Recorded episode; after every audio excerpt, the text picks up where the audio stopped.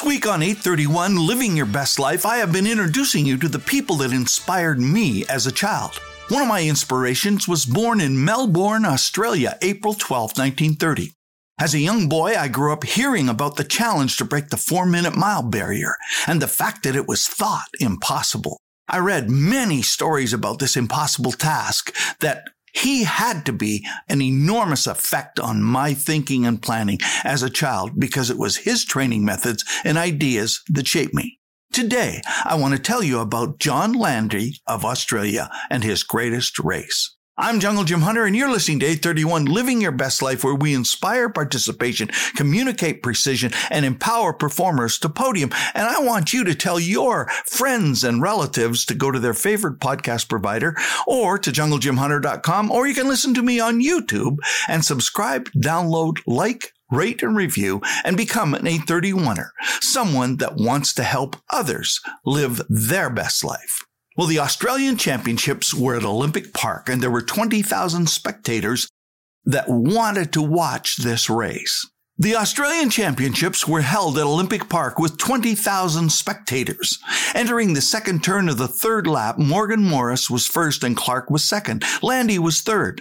Clarke stumbled and Landy had to jump clear of him and the rest of the field raced ahead. In Landy's attempt to clear Clarke, he spiked Clarke in the arm. And so he continued on for a few strides and then stopped, turned back, ran back to Clarke, helped him get up, and made sure he was okay. When Clarke got back to his feet, he said, I'm okay to Landy and continued to run, leaving Clarke standing there for a moment, wondering what he should do next, because he had stepped on the infield and thought he would be disqualified. Instead, he jumped back on the track, now 35 meters behind the leader, Morris. Landy had lost roughly seven seconds, but with every stride was slowly gaining on the pack and the leader. One by one, he passed the pack and finally passed Clarke, and around the last turn sprinted past the leader, winning the race by 11 meters. Harry Gordon, the Melbourne Sun writer, said this about the race in an open letter to John Landy. The fellas in the press box don't have many heroes. Up in the press box, we don't usually clap. They have mastered the art of observing without becoming excited. But at 4:35 p.m., they forgot the rules. They had a hero and you were it. In the record books, this will look like an ordinary race. But for my money, the fantastic gesture and the valiant recovery make it an overshadowing of your magnificent miles. It was your greatest triumph. The time in the race was 4 minutes and 4 seconds, point two. Yet those that were there said it had to be the greatest mile of its time. John Landy trained at night, just past midnight, using the streetlights to give him a shadow to look at on the walls of the large buildings he ran next to. He studied the rhythm of his legs, his arm movement. He balanced the action of both. He looked for symmetry. He kept his head level and his center of gravity still. His shoulders relaxed and watched his feet landing heel to toe so that he could run as if he was floating over the track. He could never catch his shadow, but he could learn from it. He said he never wanted to step into the starting gate unless he was the fittest person on the track. And he said to himself often that the mind is always selling the body. I was born in 1953, and almost daily at supper, you had to be prepared to give a report to my dad by learning to communicate with precise, accurate reports on what you had learned that day. Dad would have you stand on the chair and give your report. This grew into having to be prepared to give a speech in front of an audience, and this taught you as a young boy to lift your confidence and your ability to carry any room and any group of people. What a gift my father gave me.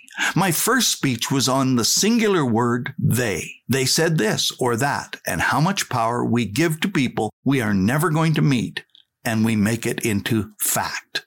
Have you done that? I think all of us have done it at some point. From there, Dad graduated me to speaking the stories of real people that we could learn from and read about. Today's 831 influencer, John Landy, taught me the three D's dedication, discipline, and determination. You see, my quote for the day comes from John Landy The mind is always selling the body. Are you purchasing inspiration or desperation today? The dedication of Landy to train after midnight using the shadows as a way to see his technique inspired me to photograph and film my competition so I could see what I was doing on the ski slopes. The discipline to train the right way and make sure you arrived at the starting gate knowing you are fit enough for the task made sure I communicated precisely and was ready for every race. And the determination to fall, fail, get back up, and improve upon your previous performance empowered me to try again and again to believe that despite never winning a race in the first five years, to carry on. I want to thank John Landy for his inspiration.